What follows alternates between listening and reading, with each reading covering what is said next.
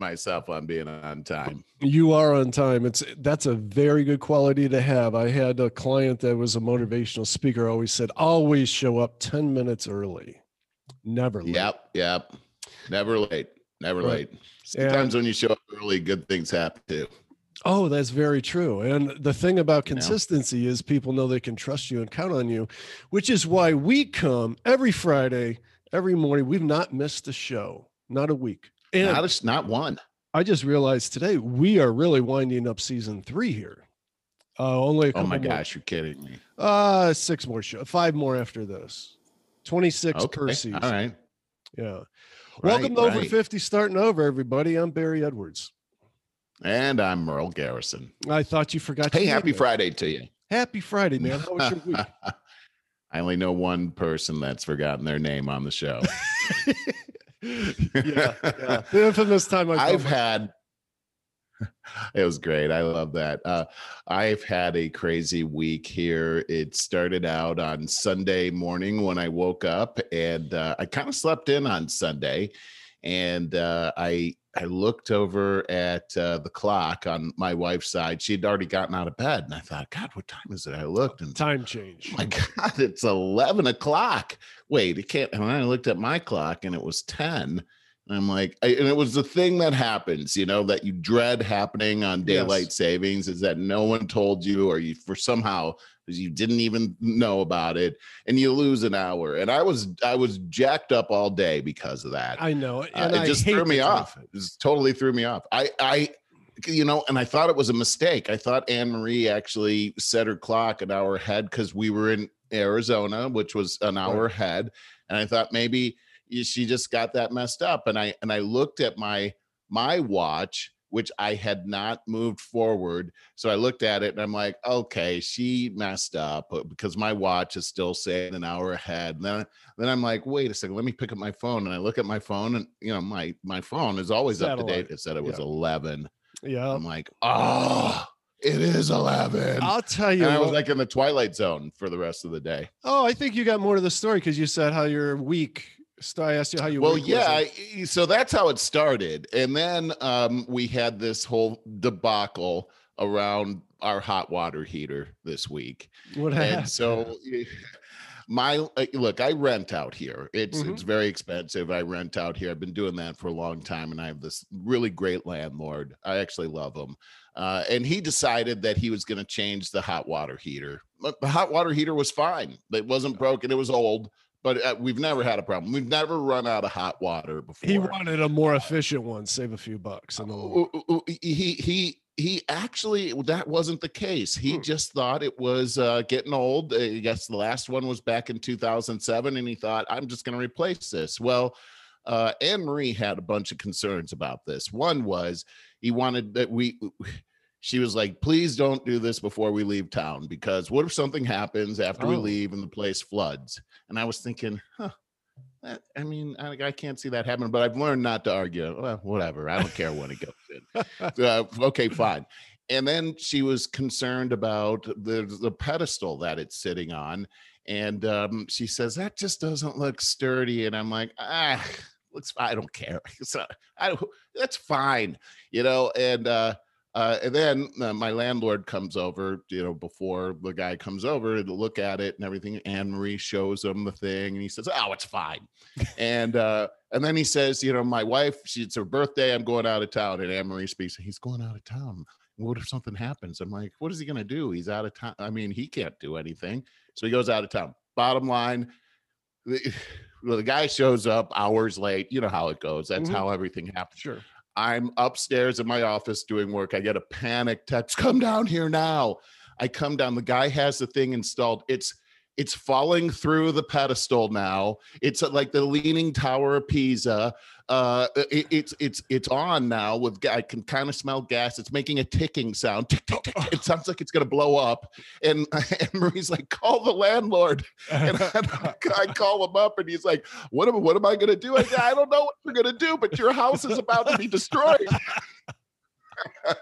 And long story short, we had more repair people come that couldn't speak English, and we were out there all day. Wow. They spoke Spanish. I was trying to speak to them from my Spanish in high school. Sure. And they acted like they couldn't understand me. Yeah. Probably because I can't speak Spanish. I was like trying my best Spanish on them. They were like, oh. Right. Anyway, but we finally got it fixed. We got hot water. I finally was able to take a shower, but that's my week. Wow, man, that was rough. That was like for 2.5 days, we were having to hang out in the garage, you know, during the day because the repair people were back in the back, not really watching. I got all my bicycles out there and everything. That was just inconvenient. Yeah, no, I hear you. Last Saturday, you made me think of this. It was a beautiful day. It was only 35 degrees, but it was like really still and sunny, like one of those. And I had a volunteer gig that I signed up for at the Nature Center where I joined a whole bunch of other volunteers in shoveling mulch into wheelbarrows and taking it on. Ooh, that's hard. Building the trails. That's good exercise for 3 hours on Saturday during that. So the weather was such that it was kind of perfect. I had a heavy long sleeve shirt on. That's all I needed. And it was perfect. And it was so fun because at the end of this, okay, I didn't know anyone else's names, but I knew their favorite food. I knew what they did for a living, and a number of other things. You know, we just had that kind of banter. It was a real sense of community. Yeah. It was fun. That's really cool. Really rewarding. And I bring it up because, guys, we've been cooped up so much and everything. This is good for the soul stuff. So if it inspires you to go out and do some kind of volunteer, man, you won't regret it. You won't regret it. I had so much fun. That sounds really cool. Okay, how come you didn't know anybody's name? Nobody. I didn't ask. Nobody asked. I see, okay. I just like we're shoveling. I broke the ice. I'm like, all right, what's your favorite food? You know, while I'm shoveling, pizza, Mexican. You know, all this. Where's your favorite place? You know, all of that. So it was really fun. And then the one lady, older lady, is she does something in medical. She's got a PhD in studying bacteria and stuff. So I talked to her. I'm like, wow, during COVID, I bet your job changed a lot. She's like, you're not kidding. The funding and everything, the motivation for everything changed. A younger girl, there are several case students there. And the younger girl was, I say younger, probably like 24 or something, but she was a biologist who is working in an ER. So a biology major that I don't know how that works, but her whole goal in life is to work in an ER, and she's been interning or whatever you call that as such. So that really interesting people, really good people. There's something about, I'm going to tell you right now, when you volunteer, you weed out all the undesirables and then some. You're now dealing with top tier people as far as good people. So it's really nice. I've experienced that before too. Yeah, that is really nice. It's really nice. Anytime you're involved in any kind of volunteer thing or charity thing, it's usually the case that happens. I love that, Barry. Really cool stuff. All right. Well, yeah, go ahead. I was going to turn to the week and really the business side of things. I don't know if you're seeing things out there the way that I'm seeing, Barry, but it seems like we're starting to make a turn here. And I say that really based on my outreach that I've been doing. I've been doing a lot of cold calling, a lot of outreach, and it's been frustrating, I have to admit, because it's almost like, well, is anybody there? You know, nobody answers the phone. I send out all these emails and all this kind of stuff, and nobody ever responds. And it started to feel like, well, it's futile. It's like you're Will Smith and I Am Legend trying to do sales. And there's nobody there to do sales. Yeah, there's nobody. I just put a bunch of mannequins out there and talk to them. And, you know, that's but over the last couple of weeks, it's like fishing. I'm getting nibbles, you know, people are responding. What month are you on? This will be my 6, 7, 8 eighth month, I think. But you know, 8th. Okay. Yeah. 6 to 8 months short. It should. if it were normal times, you know that by month six or whatever, things start to really start picking. But now it's not normal times. Yeah, right. It's very weird times. And it has, you know, let's face it, it can have a psychological effect where you start to think, man, I'm not really that good at this anymore. Absolutely. But that's not the case. It's just the times that we're in, and things seem to be turning around. People are starting to focus more on the business of the day rather than just COVID.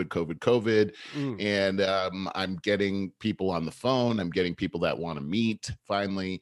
I'm seeing light at the end of the tunnel on the business front. How about you?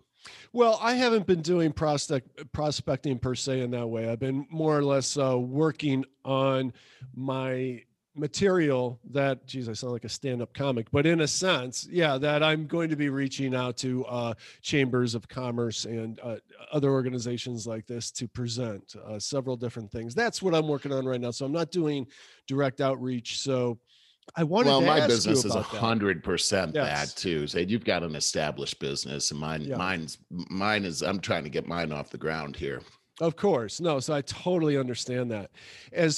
I don't know if you have more that you want to talk to about that as part of our business development career self-improvement section up front that we do. I wanted to go with the self-improvement thing that I read that I want to share with you that you're going to love. So I wanted to see if you had more to. I do actually. Go ahead. You know, it's interesting to see I work with the hospitals in the country and seeing what's happening, especially how they've been hit by COVID, and what they did was it really hurt them hard. Hospitals right now are operating at somewhere below 30% below margin, and they were already operating at razor thin margin. So these guys, they've got a heck of a job going forward. But this week I got to meet with a pretty unique organization, and the guy that I met with graduated from the same college the same year that my daughter graduated. Oh, and I thought that was really interesting, and it was kind of fun too. Of course, my daughter, she's 27 now, and she's very successful in business as a graphic design employee for this hair product company. She's doing great. But so this guy we meet with, and I see him on LinkedIn first, and I see his picture because I always do my research beforehand. Sure, and he looks like he's 14. And I'm like, well, we're meeting with this guy. And so we show up for the video conference, and he's got his mask on. And that happens every once in a while because people are in offices with other people and stuff like that. But he had such a baby face on the LinkedIn, and he's got his mask on, and I've got three people there, and he slowly pulls his mask off. He's got this huge mustache, and this is just so shocking when it just came out of there. This huge mustache comes out, and we were all stunned, like deer in the headlights. And I couldn't help saying, well, "Look at your mustache!" And then I just started. We all laughed and everything. I said, "You know, we saw your LinkedIn picture earlier," and he goes, "Oh my God, I got to update that." And I said, "Yeah, looks like you haven't updated it since you were 12 or 13. I think so. Really broke the ice there. Took a risk, but we all laughed, had a great time. It's just fun. It's fun. Meeting with people my kids' age now. That's really something. Yeah, that is something. And I mean, some of these young people that they're so smart and so technically. And this guy was. Yeah. Yes. I mean, it's really fun to see that. I mean, it is. It's cool. Our world has changed so much in the past 20 years that, my God, we need some young, smart injection of blood into our system. That's for sure. Absolutely. Absolutely. Well, anyway, that's what I had. Okay. I like that one. That's very interesting. What I wanted to discuss was a few days ago, I was listening to Wayne Dyer's a podcast, Hay House podcast with Dr. Wayne Dyer. Now, Dyer passed away about 5 or 6 years ago. I was going to say, how did he do that? Yeah, it's a seance, basically. It's a live seance. So apparently he was on a radio show like weekly or something, and he would take a call, like usually about 10 minutes or so.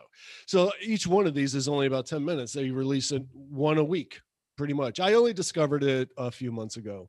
And this one was so good. It's so good in its simplicity. And I've always appreciated that about Dyer, because I always read all these different self-help people, whatever you want to call them, metaphysical authors. Like Dyer always reminded me of Deepak Chopra, who for some reason I haven't heard much about him in years, but he's a very deep metaphysical. He's a PhD Indian guy. His stuff would be so difficult to read. I'd have to reread it and reread each paragraph, but it was so like inspiring and deep. And today, Jordan Peterson is the same thing for me. I have to, one of his 2-hour podcasts, I have to re-listen to it and stuff because it's so deep, but so meaningful. Dyer always had this way of taking these same concepts and making them so simple. So this caller comes in, it's a lady. She calls in and she's like, I'm always trying to reach. She's like, I follow all your stuff. I got your books. I read your books. And I'm always trying to reach a higher level of happiness, as you call it, a vibrational level. But how do I do that while people are always pushing my buttons? And that was the question. And I thought it was a really good one. A lot of us can relate to. And he said, well, you know, he goes, I think about it. He goes, from time to time, you may hear me use the orange analogy. And he means the fruit. And he says, no matter who you are, and no matter when this is, if you squeeze this orange, you're going to only get orange juice out of this orange. Okay, so it's the same for everybody. Doesn't matter what time of day. No circumstances can change. Only orange juice will come out of this orange. So take a gut check on your own about yourself. When people squeeze you, what's coming out? You're saying someone's pushing your buttons, and this kind of hatred's coming out. This discontent, this discontent is coming out. It's because that's what you're filled with. He goes, aha. And in that's true. It's true. But okay, so now I typically would listen to authors who would give me very deep psychological remedies to this problem that may span the next hour. Here's what he said. And it always gets back to something that he always said. Change the way you look at things, and the things you look at change. And I know that sounds deep or it sounds like a tricky play on words. Here's the perfect explanation of one of these examples. He said, what I do when somebody so-called is trying to push my buttons, I see it as a place of gratitude that I have this opportunity to practice and hone my skills in reaching out in love. And he goes, and he used this story. He goes, just the other day, I had to call up a telecommunications company and talk to a customer service rep. You know how that can be. And to try to remedy a problem. And I got this customer rep who was very short, very rude. And he goes, and I ended up spending 40 minutes on the phone with her. By the end of that conversation, she was so turned around and full of a place of love that I'm sure it permeated through the office for the rest of that day. He goes, that's what you have an opportunity to do. When somebody comes at you trying to push your button, and I could speak to this because I grew up in a very blue-collar city, a very blue-collar town, and this is what everybody did all day, every day. Try to make them push each other's buttons. Yes, because it would make you, when you got a reaction out of somebody, it's like feel superior. You unloaded your burden and gave it to them. Is kind of what it's like. Okay. Yeah, so, I get exactly what you mean. But what that means is somebody's got a burden. Well, you have a chance to bring some light into that. You could take that on, and now you both have a burden. In other words, negativity spreads, or you could take it as, oh, you recognize that, and you could put a little sunshine into it and make it dissipate, make it dissolve. That's what love does. That's an unconditional love response right there. But the bottom line is he said this so much cleaner and more crisp than I did and more direct, is he just simply said, okay, you need to get out of a place where somebody else, you see yourself as a victim, that somebody else has control over you and your behavior, your feelings. Mm-hmm. And you need to take ownership of your own responsibility, your own responses, and see that, okay, now this, change the way you look at things, and the things you look at change. Now you can look at this as an opportunity. Now you're looking at it in a state of gratitude. That's all the difference.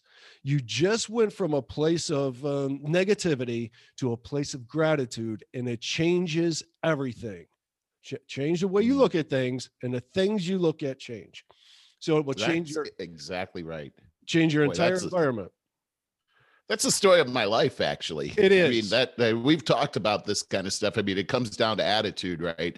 I mean, you can call it a lot of different things. By the way, I thought you explained that beautifully. I don't know if anybody could explain that any better than what you just did. Wayne Dyer. But yeah, well, we'll have to look at him. But we get the concept. I had a situation one time where I was walking down the street with Anne Marie, and we were coming home one night, and all of a sudden we were confronted by a pit bull that was off the leash and looking like he was gonna, I had my dog with me too, looking like he was ready to attack my dog. And I in a split second, I mean, I remember it was like there was a light, it was nighttime, there was a light in our eyes, and then suddenly that dog was in front of us, and it was scary. And I very quickly grabbed a hold of, he had a leash on, I grabbed his leash and I lifted him up in the air, like by the collar, so that he couldn't lunge at me and, you know, bite me. Good move. And I had Anne Marie. That's the only move. Anne Marie took, I handed with the other hand, I handed the leash to Anne Marie and I said, go. And so while this was happening, I guess the owner of the dog he was a homeless guy, and I couldn't see him, but he saw me, and boy, was he mad. Well, of course, because I'm handling his dog in a way that he didn't like. And boy, he came running over there and, what are you doing to my dog? I said, look, your dog was off a leash. And you know, long story short, the guy was mad. He called me the N-word. Mm-hmm. And I am not affected by that because I don't care what he thinks about that. It has no effect on me, but I kind of laughed. I said, did you just call me that? And he got right in my face and everything. I said, look, man, I'm just like you. You're trying to protect your dog. I want to protect my wife and my dog. And he goes, well, I can respect that. And I said, well, God bless you then. And he said, God bless you. That was the end of it. That's but I think story, that's the thing, is I had an opportunity to show love and relate to the guy rather than, you know, go to blows. And what do you got to lose fighting a guy in the street over your over a dog and everything? Right. This is stupid. But anyway, so it all ended up, we blessed each other. That was the end. I remember I got to the corner with Anne Marie and she was like, well, what did he say? I said, you know, he said, God bless you. Did you sneeze? You know, that's a great story to the lesson that we just shared here. But here's another that I think I shared really early on in the podcast that speaks right to it is, so I grew up in this very blue collar town, as I said, and this is the way of life, is trying to push each other's buttons. It is a very low level, I think, mentality, a way to live. And I go off to college, I meet you and Scott, and I'm still doing the same stuff, like, you know, trying to push buttons with a smile on my smirk on my face. And I was met with unconditional love and happiness. And it was like unerring, and it changed me. So this is what you do, is you plant a seed out there when you do this. It's not just about making your day better. You actually, this is the way you change people. You don't change people by confronting them. Then all they're doing is digging their heels in. No, right. Make the world a better place, you meet it with unconditional love. It plants a seed in. It changed me. I asked myself, man, what do they got that I don't have? And so I started looking at it that way. And so that's the story of pushing buttons and how to deal with it. Wow. I was not expecting that, but I'm blown away by that story, Barry. And I'm speechless. Wow. Well, that's awesome. A supreme compliment. And it goes to your brother as well, because you guys, and it goes to your mother too. You guys were raised right. You know what I mean? Yeah. At a higher level. So, and it's affected me. You shared the stories with me throughout your life of growing up, and I take them on as my own lessons as well. I mean, it's miraculous stuff. Hey, just a segue. That's awesome, man. I love it. Can I just say, parents just make all the difference, don't they? Absolutely. And just that unconditional love that you show to your kids. And it doesn't even matter if they're out of the house and grown up. I mean, my mom, she'll watch one of our podcasts and tell me that she's proud of me.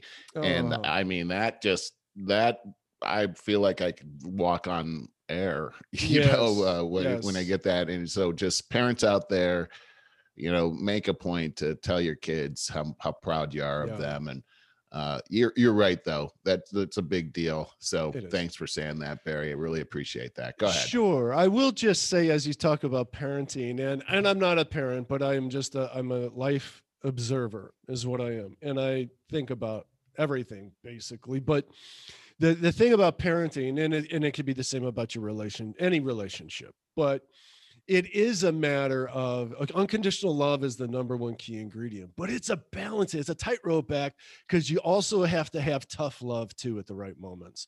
And but that's unconditional love. I mean, to be honest. Explain that. Okay. Here's the thing is that as a parent, your real desire for your kids is you want your kid to love you. And when they're screwing up and doing the wrong thing, your inner part of you doesn't want to discipline them because they're not going to like you. No kids, they're just not going to like you. And the thing about my parents was that they, and I've said this before on the show, they seemed to not be afraid that I might hate them. Yeah, because they loved me so much. They were willing to confront me and all my idiocracy that I had going on and call right and wrong. Mm-hmm. And I didn't like that. I really didn't like that. Mm-hmm. But they seemed to not care because they loved me more than they were willing to do what was right to protect me, even if I hated it. Mm-hmm. And to me, that's tough love, and that's also unconditional love. Because if they didn't love me, they wouldn't have taken the time to put themselves in that crappy position. Because when your kids are like angry with you because they don't like you because you're the person, that's a bad place. Being the bad guy sucks. But if you love your kids, you got to be the bad guy. That's your job. Your job isn't to be their friends when they're growing up. Your job is to raise them right so that they can have a productive and happy life, and pass that on to their kids. Just to play devil's advocate, because where things have gone wrong in the last generation or two is, I said this before, is when we were young, it was all about, our parents were from the 70s, especially a dad growing up in the 60s and 70s, super macho time and only showing anger and different things like that. And so like Red Foreman. Yeah. So exactly. That was my father. Yeah, my dad was like that too. The rest of our lives, we're trying to put our self-esteem back together. Everything was self-esteem, self-esteem. So we have kids and self-esteem, self-esteem. And it got so bastardized that we lost the regular plain nature underneath, pushing the bird out the nest, teaching the cub how to hunt, and hard times. That's what all throughout nature, every species does, is it, you got to get hard on this kid so that it knows how to cope. Every species. Yes. Except absolutely. Us. And this is where we went wrong in our last generation, is overcompensating with coddling. And so not recognizing the tough love and unconditional love are one and the same, as you just explained. So that went a little deeper. No, but that's good stuff right there. Yeah. It's just so true. And a lot of parents, that are doing a great job of disciplining their kids and being right there for the balance. Them. There's a guilt that happens on the inside. And parents have to encourage each other, because like, for instance, disciplining your kids should never come from a place of anger. If you're angry and you want to discipline your kids, you should probably take a break, go someplace, go to your room or something until you calm down and think about it rationally. Discipline is good. But when you're angry and you discipline, that can be harmful. So you have to be measured with your discipline. And so it's sort of like the email thing that we talked about, where you want to write an angry email. That's right. Don't send it. wait a day, and then look at it the next day, and then edit it, because these things live forever. I mean, it's the same thing. If you say something, that, I mean, those things live forever too in people's memory. I can, you know, you talked about your dad and self-esteem. There's, as soon as you said that, I remembered like 10 things my dad said to me that I was like, oh God, like, I would fire you. But he said that a few times. I got fired a few times. I'm not your son anymore. Is that what that means? No, I was his son. I have taken our own advice here a lot recently, several times, meaning starting an email and waiting a day on it because of our own conversations in the back of my head. Yep. That is great advice. It's great advice. All right. I got it from Abraham Lincoln. Is that right? Oh, he didn't have emails. He would remember the letters. He would, he would put them in his desk, and then he'd look at them and, oh, I can't send that. All right. We got a whole lot to talk about. I want to mention briefly, because we'll visit this again in a few weeks, but Lisa and I just did the Ancestry DNA tests. I got her his and hers for her birthday a couple of weeks ago, around the Florida trip. And very interesting that, okay, so you spit in this tube and stuff, you seal it up, it's super easy, self-mailing thing, boom, it's gone. Now you got to sign up online. And this is where it gets interesting, because there's a lot of big questions that have to be answered. That, and it comes back to the main one. The main one is, do we have consent to store your DNA for the future? And they sell it as... so if you want to know something in the future, you don't have to purchase a new test again. We have everything on file. Mm-hmm. And for scientific reasons, that you can help humankind by allowing us to do future testing and stuff like that. So I take that, I filled out this thing for both Lisa and I walked in and I'm talking to her. I'm like, at this point, and I'm like, what do you think about this? Do we give consent for them to store this in the future? And I explained it. She goes, yeah, sure, of course. And I'm like, not really. I don't think I'm on board with that. She's like, why? And I said, well, for all the reasons that I can't think of right now. And there's some really important information right there that I don't even, I think that they're sitting on, like, that's the way Google started. They were collecting the information. They weren't sure what they're going to do with it yet, but they knew it was valuable. Same thing. So I thought about it a little bit, and I said to her, I said, what if, for instance, they wanted to take a bunch, the scientists, the government purchases a whole crap load of DNA from them to put into a rover that goes to Mars, and they're going to colonize Mars using this DNA that will then grow clones. And these clones will be virtual slaves building a habitat on Mars. Now, listen to this, Merle. I want to see where you weigh in on this, because I just started thinking about it and putting, what if I was dead? I'm in heaven, living the life of Riley. Things are perfect. And then someone goes and grows a clone of me, and slowly my consciousness is getting pulled out of heaven and back into that clone. And now I'm on Mars. Okay.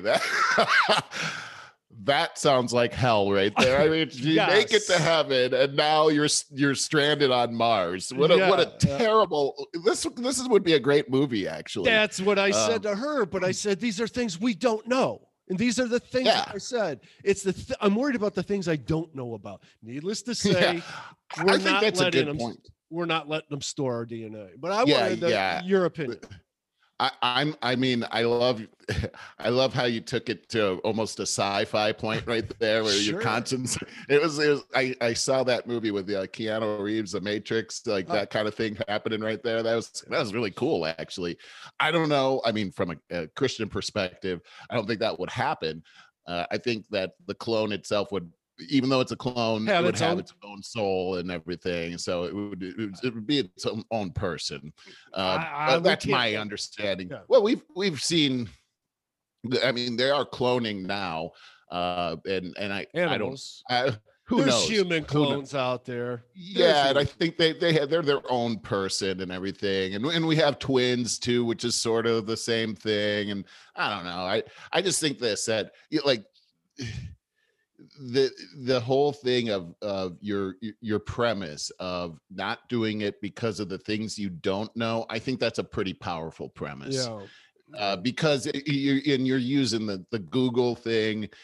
That's a great analogy too, because like you said, they didn't know what to do. Then they figured out, wait a second, we could use these people and make a ton of money off of them because of their data, and we could sell that. Well, gosh, how much more personal can you get than your DNA? I mean, this is the most personal part of you is out there. And when I did my DNA thing, I remember I was pretty excited to find out all this information. I don't think I had like a thing to fill out like that, where I had to give permission like that. I don't remember. But the fact is that when you send it in, they still have your DNA, and who knows what they're going to do with it, even if you say not. And I remember my brother and I both had an opportunity to do this, and I did it and he didn't. And it was because of exactly that premise. Yeah, I know. And I remember. I've thought about it ever since. Yeah. Like, oh, should I have done that? Yeah. Yeah. Here's another thing I read about that is truly happening, is that they are using it. I forget the legalities of how this is being done, why this is being done, but people that have donated sperm or adopted, kids that have been adopted are finding their biological parents, and most often these biological parents don't want to be found.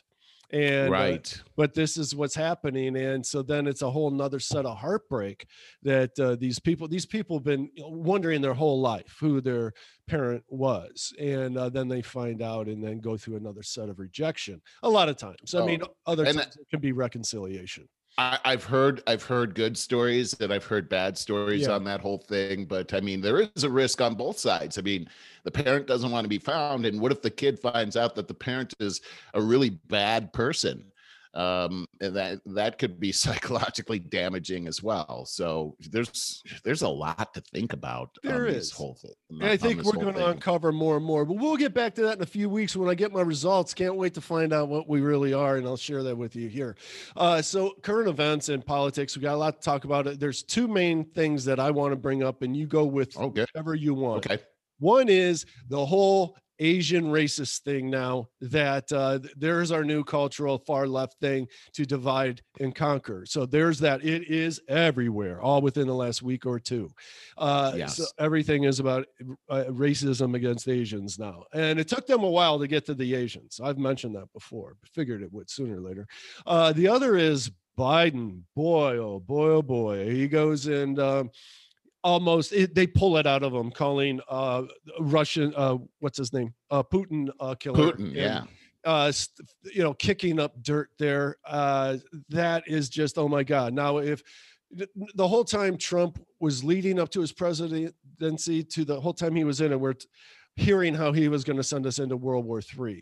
He actually did quite the opposite. He de-armed a lot of situations Now look what we got here. So which of those two do you want to go with? Go ahead. Let's go with Putin first, because I think this is awesome I think it's scary. This has happened. Well, here's what Putin finally came back with a response, because the first response was pretty soft. But the second response that he came back with, I thought, from a political opportunist deal, that this is a pretty strong move that he made. And he says, here's what he says: I want to propose to President Biden to continue our discussions, but on the condition that we do it basically live, as it's called, without any delays and directly in an open, direct discussion. That's not going to happen.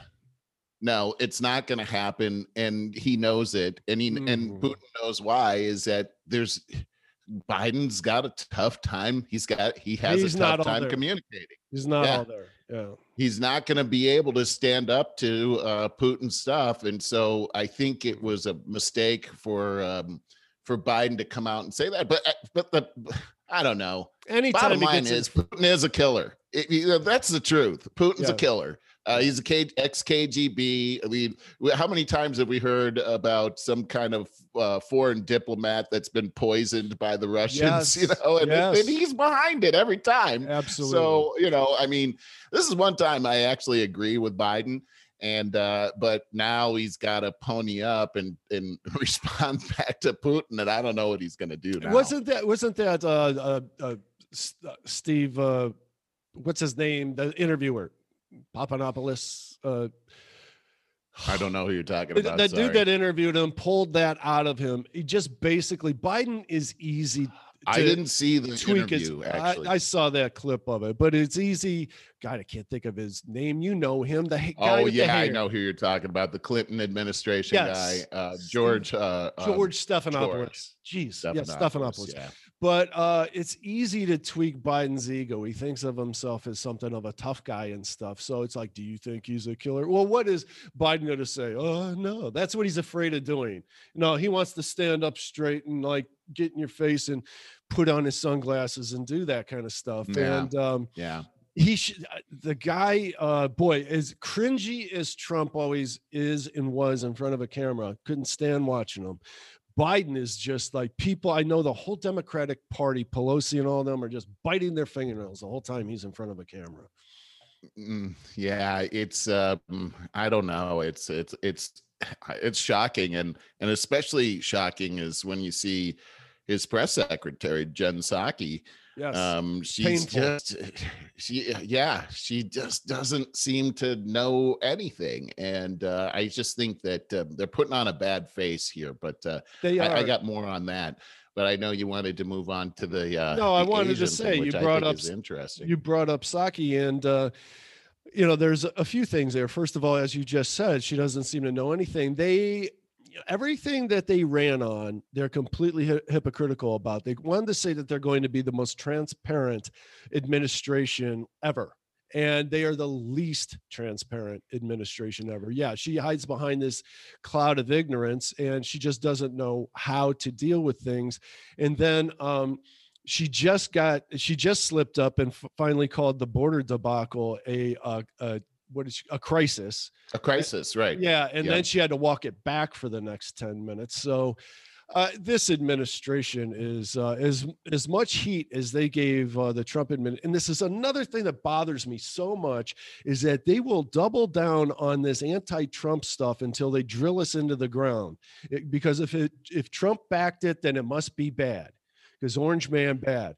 And frankly, he was doing a lot of things right, like handling the border situation, which is a tough call. It's a very tough situation to handle in every regard. But he was doing a heck of a lot better job than doing the opposite of what he did. Now look where we're at with the kids in cages problem, tripled, and we don't even know, and we can't even talk about it. You know, it can't even be discussed.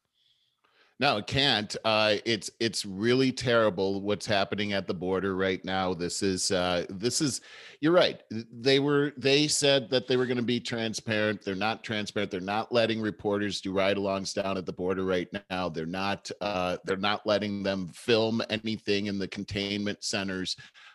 This is really terrible. And they're moving, 3,000 migrant teens to the Dallas Convention Center, which is outrageous that they would do this. You know, there was a policy change that happened here with the Biden administration coming in where unaccompanied minors, I've said this before, they get a free pass. They come across the border. Studies are showing right now that the sheriffs actually have been testing these people after they get released into our society, and they're finding on average about 12% of them actually have COVID. They're letting people with COVID into our country right now. They're putting kids, migrant kids, in close quarters all together, 3,000 of them inside of this enclosed place. Well, our kids aren't even allowed to go to school in most states right now. We're not allowed to go to games and be in close proximity, but all bets are off when it comes to bringing these migrant children into the country. It's really sent a double message. You know, COVID is terrible, be aware, but we're going to let all these people in that have COVID. And I don't know, man, it's a terrible message they're sending right now. Complete hypocrisy. Anything else you want to go with that? Because I do want to get back to the Asian thing. Yeah, why don't we go to that? Because we'll come back to this. Sure, that's fine. But yeah, the headlines are out the wazoo. I mentioned that I like to go on Daily Mail almost every day to see the sensationalized headlines on just about everything. It's just a one pager where I can check it all out. And yesterday it was Asian this, Asian that, all the way through. So we know about the shooter in Atlanta or somewhere in Georgia. Yeah, it was in Atlanta. Yeah. Yeah. That went through the massage parlors, which 6 out of the 8 happened to be Asian, which is, well, they questioned him right away, of course, asking if it was racially motivated. He said no and divulged his sex addiction problem. Yeah. But of course, the mainstream media just goes for the race thing every time. And so I think this really seemed to start, as far as I saw, about 3 weeks ago or so, when I saw the video of happened to be black guy, but a guy clocking a 91-year-old Asian guy. It was caught. I saw that too. Yeah, and that's where it seemed to really get started. So of course, it wasn't like some mental guy or drug addict guy it became about race immediately. It wasn't that clocked an elderly man. No, it had to be an Asian man and all of that. Right. And so now it's, we got some kind of a hearing going on Capitol Hill about the crisis point of for Asians in the community, anti-Asian hate hearing. That's what it is in Congress. That's on ABC News. Let's see. So a Cherokee County, Georgia sheriff is trying to get canceled. They're trying to cancel him for allegedly posting a photo of a racist anti-Asian T-shirt that says, in quotes, COVID-19 imported virus from China. So there's a great big hoo-ha there, which it is exactly that. Okay. I just, how, okay. So here's the angle is now that if we say anything about China because of COVID-19, then it's misconstrued as racist. Now, every time that anybody's dissing China because of destroying the world practically with COVID-19 and their carelessness at this lab, which is probably what happened, we are talking about the government. I could tell you, I could talk about China all day long with a lot of disdain. I really can. Right. And I'm talking about the government. And everybody is. People do not hate Chinese people. Now, I will say the other morning on the local news, I wake up, get my coffee, listen to local news.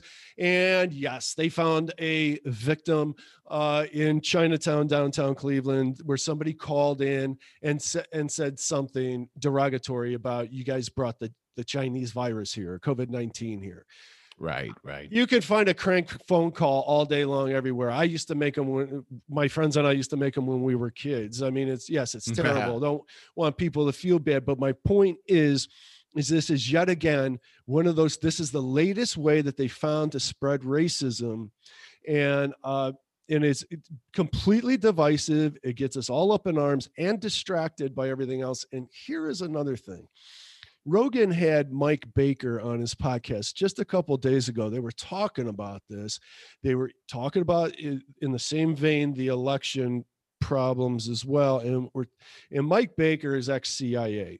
He's been on before. He's very intelligent, very well-spoken, and talked about how China and Russia are, there's just such a strategic, organized strategy where they infiltrate social media all day long, adding fuel to the fire of all of this stuff. So, I mean, as much as you think the election was a debacle, boy, without all of the lies that they keep pumping into there to get everybody fueled up, I mean, it's they just made a mountain out of a molehill compared to what was happening. This anti-Asian or anti-racist anything all day long. They have tons of people that they pay to fuel the fire on social media. Oh yeah. I agree with that. And this is really the tactics that's being used right now originated with the advent of communism. And we're seeing that Yeah, we're seeing that strategy playing out where it's not just propaganda, it's dividing people into little tiny tribes so they can't be united anymore. You see, if you're going to have a tyrannical government, you can't have the people united, because if they are united, they can easily overpower you. So it's very important that you divide these people, and the folks in the USSR understood that, and they understood the politics, the racism politics that they could take advantage of to destroy this country. They've been doing this same play for a long time. The unfortunate thing is that we have a large contingent in government that has taken advantage of this. I just want to point out something. This is all happening with the majority Democratic Party, or Democrat Party that's in there. And when you start to really think about this whole Asian thing, they're talking out of both sides of their mouth, because we've got academia where places like Harvard are limiting the amount of Asians that are admitted into the school, because these Asians culturally are really devoted to their studies. I mean, that's a big deal. So because a lot of them qualify for high level Ivy League school admittance, and they are cutting down to allow other people in, like Black people, for instance, into the school, or other white people that could. I mean, it's discrimination. Let's just put it out there. They're being discriminated against by the most liberal bastions in the country. And then this is only about coronavirus. Wait a minute. It's not about Chinese racism. I want to put a pinnacle on what you just said. They're being discriminated against, ultimately having the highest ratio of nuclear family held together. That's where it comes. So that's from. Why they're doing so well, and it comes back to the parenting, and this is a powerful thing that they've brought to our country. And now, you know, the only reason that they're coming out and saying Asian racism is because of this whole Wuhan thing, and if we start to embrace the fact that this was done purposely by the Chinese government, that breaks apart the whole strategy of let's divide these people with racism. And so they have to fight against that. That's what it looks like to me. It seems pretty obvious. It's an opportunity. It's an opportunity. Yeah, it is. Never let a good crisis go to waste, right? There you go. It's awful. And so while they're discriminating against, Asians have the highest rate of a successful family nucleus, least likely to divorce, is what I'm trying to say, not so eloquently. So we are punishing those people while we reward people to have kids out of wedlock, to not have together families. A nuclear family, right? Yes. Look at the Black community. Right now, 70% of Black children are growing up in a single household. That's up 50% from the 1960s, when it was 24%. And the 1960s brought on the Civil Rights Act, which brought on this compensation for having children out of wedlock. And lo and behold, we've got a huge problem as a result. And we know, I mean, even President Obama said that, you know, if you're growing up without a father, you're going to have all of these problems inherently. You're going to be more likely to end up in prison. You're going to be more likely to end up in poverty. Everybody knows this. It's just the bottom line. Well, it's very true. And especially when you don't have a father that shows you how to manage your feelings and rise to the occasion and stuff, that you grow up acting out. You grow up looking on the streets to find your place. Well, that's absolutely the truth. Hey, I want to move on. I wanted to cover one thing here before we go on. Oh, we never did we? So did we tie off on the Asian the thing that happened with this guy? Yeah, I think we're done on that, right? I think so. I had so many headlines that I just copied and pasted in here. But the point is, I just want to bring it to the forefront that the ridiculousness that, and don't get me wrong, I'm not saying that there's no racism out there and against Asians or anybody else, but right. Countering it with more racism, dividing us up into races, and that's all you see is wrong. And it perpetuates the problem. Oh, there was this Teen Vogue editor, 27. Here's another one, a way that cancel culture just got hold of this. This was like yesterday.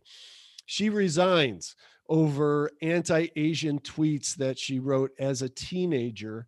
And let's see, lost a seven-figure ad campaign over her appointment. I don't remember what that was about, but so she wrote some like slightly racist jokes, something about, oh, I don't want to be hung over, so my eyes look Asian when I wake up in the morning because I have an interview. Okay, that's not racist. Sorry. I know, trying to make a joke. There can be no humor in this leftist society. Well, that's the thing, is they're not funny. No. They're just not funny. Miserable. They don't understand humor. Yeah, they're basically very miserable, unhappy people. But absolutely. And speaking of that, if you take a look at what's happening, I think it's important right now that we pay particular attention to what's happening in our House of Representatives, because the nuttiness that's going on over there is really over the top. I've never seen anything like this. The bills that are being passed right now, I think it's important. There's two bills right now that are up that are extremely controversial. The first one is HR1, and it's called For the People Act of 2021, and this completely will change America for all time if this thing passes. Have you heard anything about this, Barry? Tell me. I'm going to read you a couple of things that this does, and it changes how we vote in America. Remember, we spent a lot of time going over the Constitution, and the states actually have control over how elections happen in each of their states.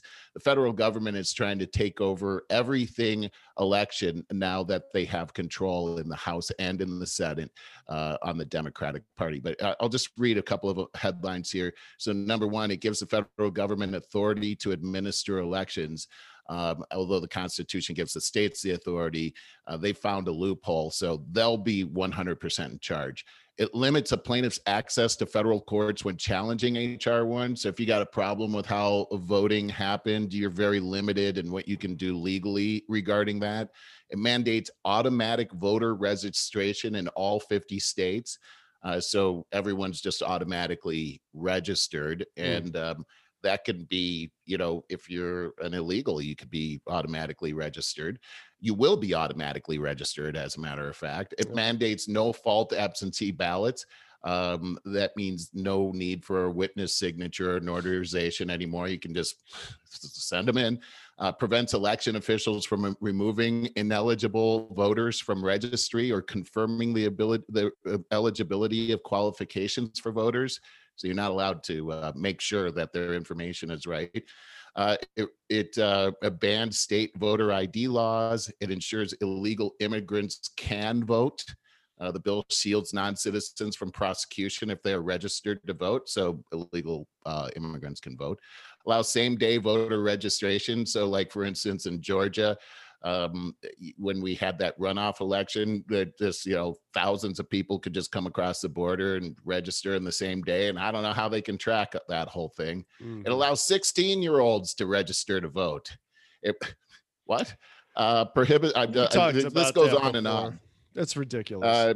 Prohibits the publication of misleading information about elections. Who's in charge of that? Well, that sounds like censorship. Allows felons to vote, mandates early voting, legalizes nationwide mail-in voting without photo ID, promotes ballot harvesting. So somebody can just collect like thousands of ballots and turn them in. Who knows if they filled them out themselves or not? They probably did. Requires states to accept ballots 10 days after elections, prohibits state election officials from campaigning in federal elections, requires college and universities to hire campus vote coordinators. It just goes on, and all of it favors the Democrat Party. and none of it favors the Republican Party. Sure. It basically enshrines the Democrat Party in the federal government as in control from here on. Yeah. Don't know what to add to that. I think you put it pretty eloquently. I wanted to see your thoughts on Biden says he has plans small to significant tax hike. That was in quotes, small to significant tax hike on those making over $400,000. Let's see. Republicans are sure to oppose any such effort by the president and his Democratic allies. Quote, anybody making over $400,000 will see a small to significant tax increase, he told ABC News. If you make less than $400,000, you won't see one single penny in additional federal income tax. I know. I don't believe it. When is the bait and switch? Yeah. That never works. It never works. We've heard that kind of rhetoric before. And by the way, this is the problem with the federal government taking authority over these types of things instead of letting the states have authority over this, because $400,000 in South Dakota is way different than $400,000 in Cleveland, Ohio, or way different than $400,000 in Southern California or San Francisco, for example. Yes. So you can't just put that. It's sort of like the $15 an hour minimum wage. I mean, $15 an hour is great if you're in Tupelo, Mississippi, but here in Los Angeles, you're in trouble at that. You're not going to be able to afford a family and a college education at that. So this is a problem. And here's the other thing with that $1.9 trillion stimulus package that went through. That is a boatload of money right there. People don't understand. I was just having a conversation with somebody. Oh, we got this infrastructure problem. We only need $2 trillion to fix these 3,000 bridges. And I'm like, $2 trillion? Do you realize how much money that is? Well, we just passed $2 trillion. I'm like, that is a giant. Do you realize that we don't in a year, all the money America makes is less than 20 trillion, and you're going to take 2 trillion, you're going to take 10% off the top. That is a ginormous amount of money right there. You know what it says to me? So the fact is, we're getting taxed too much. We're getting taxed too much. Well, if they can throw around trillions like this, and I know it's borrowed, but even if they think they can, hey, how about cutting our taxes at least in half? Okay. Yeah. Well, this was my point, Barry, is that if this small to significant, wait, I used to be a carny. Okay, that means significant. That means you're going to get a big tax increase and everyone's going to get it. There's no way we can afford the money that's pouring out of Washington right now. And what I'm hearing is taxes are about to go sky high. Corporate tax rates are going to go up. All of our tax rates are going to go up right now. We can't afford what they just put through. No, and everyone is this is about to be a tax nightmare. And this is what we voted for. Yeah. Well, I think we got a lot of bait and switch, and we got a lot more to see. That's for sure. We did. And the first one was the most transparent administration ever. This is, like you said, this is the least transparent government that we've ever seen, or administration that we've ever seen. They're not talking about anything. I just wanted to go back to the immigration thing, Barry. Well, they got to Kamala Harris and they asked her, well, what do you think about the crisis at the border? She said, I haven't been briefed yet. And then she took off. You haven't been briefed yet? Are you kidding me? This is a complete sidestep. And what this is censorship. It's complete censorship that we're getting. And speaking of censorship, remember back in January with the Georgia presidential count, and they said that Trump had a conversation with the Secretary of State down there and said, demanded that he go and find fraud, and that'll make him a hero if he finds it. And this was, Trump's trying to manipulate the vote. Well, they've had to come out and say that this was fraudulent. These quotes were fraudulent, that Trump never found it. And the reason that they said it is they found the audio tape of the call. And this just goes to show you what the mainstream media, all the mainstream, it was CNN and ABC and NBC. They were all saying the same thing. This is what they're doing. They're manipulating us by falsifying information left and right. Yeah. Not calling the border crisis a crisis is a sin. Mm-hmm. I mean, we are being manipulated here. And do you think that the majority of Americans are catching on, Barry? I don't know. It made me think of something I completely forgot about, and that is Crystal and Sagar, who I bring up from time to time, have a great show called The Rising on YouTube, and I strongly recommend you check it out. They make great points all the time, very significant ones, and they were talking about the mainstream media and how, you know, it's cable news, and cable news has been struggling now for years because of the more predominance of online stuff like this show here, like Crystal and Sagar, but boy, they found a golden goose when Trump came about. And so the ratings went up, and that's why everything was Trump, Trump, Trump, Trump, Trump. And I have a couple graphs that I can share with you that they shared. I screen captured them. And I got to find them. I think this is it. And so since Trump left office, do you see this? Oh, I have the same stats. Yes. Yeah. Okay. This is worth talking about. Don Lemon, who turns my stomach. That. He is down 32.5% now. Couldn't happen to a nicer guy. And there you go. And talk about misinformation. So what they were saying, and the point, and first of all, let's face it, four years of the Russian hoax, which anybody with that didn't have their head buried in the sand knew was a hoax. So the misinformation that they've been using, desperately trying to retain ratings. Well, it was working for a lot of people. Trump, as I said, was a golden goose. Now he's gone. They still try to talk about him as much as possible. The current administration is still obsessed with Trump in their behavior, trying to undo anything that he ever did. With being they're blaming the whole border crisis on him, and it's pretty amazing. Last year at this time we had 300 minors come across the border in February, and this year it was 1,000. I mean, I don't know how you can blame this on Trump, and especially the rhetoric that's going out that, hey, you got a free pass, come on in, and by the way, we're going to pass legislation, and in fact, it just passed the House that would legalize all of the dreamers. So basically what's happening right now is the message to the border, people coming across the border, is hurry up and get across the border so that you get in before that bill passes, so you'll have automatic citizenship. That's what's happening. And just to go off on a little bit of that graph that you just showed, I thought it was interesting on there that Tucker and Hannity on Fox News also lost market share. Yes. That part was because they've been capitalizing on this Trump thing too. Mm-hmm. And they're being hurt as well. CNN really had gotten hurt. And I thought the interesting thing is that they're trying to find a new Trump, and Brian Stelter came out with a new way, and what he said was that I thought this was kind of funny, is that Tucker Carlson is the new Donald Trump. Tucker has taken Trump's place as a right-wing leader, an outrage generator, a fire starter.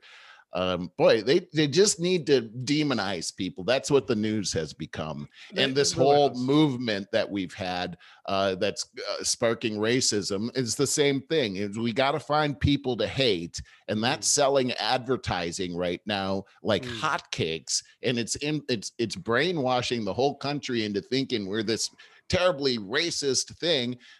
White children are being taught that they're inherently racist and they can't help it, so now they have to take classes so that they can wash all of their dirty racism off of each other. I think that what's happening right now is some of the most racist stuff that I've seen, and it's towards white people since before the civil rights movement against black people. It was just like we're switching places right now, which proves that it's not a white issue or a black issue or a yellow issue. It's a human issue. And people, when they get power, absolute power corrupts absolutely. And these are the things that happen. But to think that we're solving it by being racist towards white people, we're delusional. I cannot agree with you more. And I don't know if I could say it much better, but when you said they're looking for their new Trump, I was going to say, yeah, it's called white supremacy. I thought that's what it was. My own mother. I had one more thing I wanted to throw out. Go ahead. Well, my own mother the other day in the car said, I forget the context of the conversation, but she replied with, and she's all into the CNN thing. And it's common. You can pick out a CNN viewer a million miles away. They live in angry. This whole era of, she said, well, maybe that's the white supremacists. And I forget the context of the conversation, but when I heard that, I said, my immediate reply was, I never met a white supremacist. And she goes, I'm sure you have, you just don't know it. So that's, they're all around you, Barry. You just but don't this know is it. What I hear. And this is what disgusts me is hearing white people talk about white people all of a sudden, all the time. That's what it is. And they don't realize that this is a new thing for them. Like this is their new norm. Right. Yeah. That's weird, man. That amount of manipulation is, how can you not see that? How can you not see that? I don't know. It seems like there's a lot of blindness that's going on out here. I wanted to bring up another thing that's happening in the House right now, and that is this this whole thing about reparations that's happening. And, we can talk about this on the next show, but that's actually being discussed, reparations for Black people. It's can't happen. They're trying to do a study on this, and there are so many things wrong with it. Can't happen. It's impossible. Figure out. Yeah, it is impossible. First off, the number one thing is that most Black people in the United States have white blood in them. Yeah, and wait till we get our DNA test back. I know Lisa's going to have a lot. And like I told you, if it's a leftist movement, I'm going to identify as Black. What are you going to do about it? Give me reparations. Why not be you could be a Black transsexual, sure. You know, you can really throw that out. At what point in that DNA test are you Black or not Black? They're going to have to decide that. Boy, you know, this is something my mother is really big on, is that here in the United States, that for being Black is in the one drop theory. If you have one drop of Black blood in you, you're Black. So we're going to pay ourselves. That's always been how it is. So that's the problem. And in fact, Larry Elder was called in to testify on, it's called HR 40. Okay, so this is interesting that it's called, I don't know how they come up with these numbers. But at the end of the war, the Civil War, reparations, they talked about giving slaves 40 acres and a mule. So now we have HR 40. This is kind of interesting how they came up with that number. But Larry Elder was testifying on this, and he was saying the same thing. Like, hey, Barack Obama, he's got, you know, his mother, they've got a history of slavery in their family. And Barack Obama's dad, he was in Kenya. 90% of the slaves that came over across the ocean were sold by Africans to the Europeans. So he's saying, well, look at Barack Obama. Does he have to pay? Should Africa pay for reparations since they sold all of their people over? Who pays and who gets paid? You know, like you said, if you have a drop of Black blood in you, do you get paid? I mean, myself personally, I did the DNA test. It turns out I'm like 53% European. So what do I get? Write a check with one hand and receive it with the other one? I mean, it's ridiculous. It's just, none of this makes any sense. It's just absolute ridiculous. And then when you take a look at some of the studies that they have out there, man, Black people here in the United States who do far better than Black people anywhere else in the world, even Africa.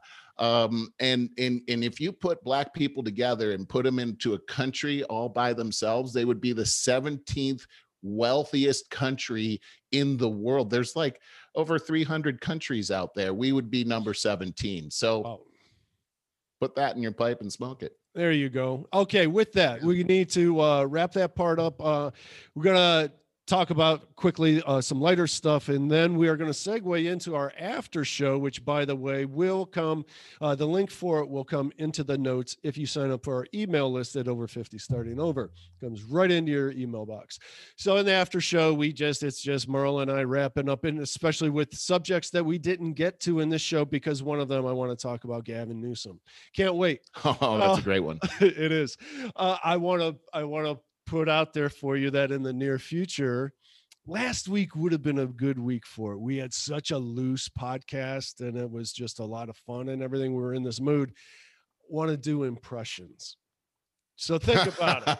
Impressions. I got a couple good impressions I do, but think about it. And so we'll come back to that. I just wanted to mention that I found I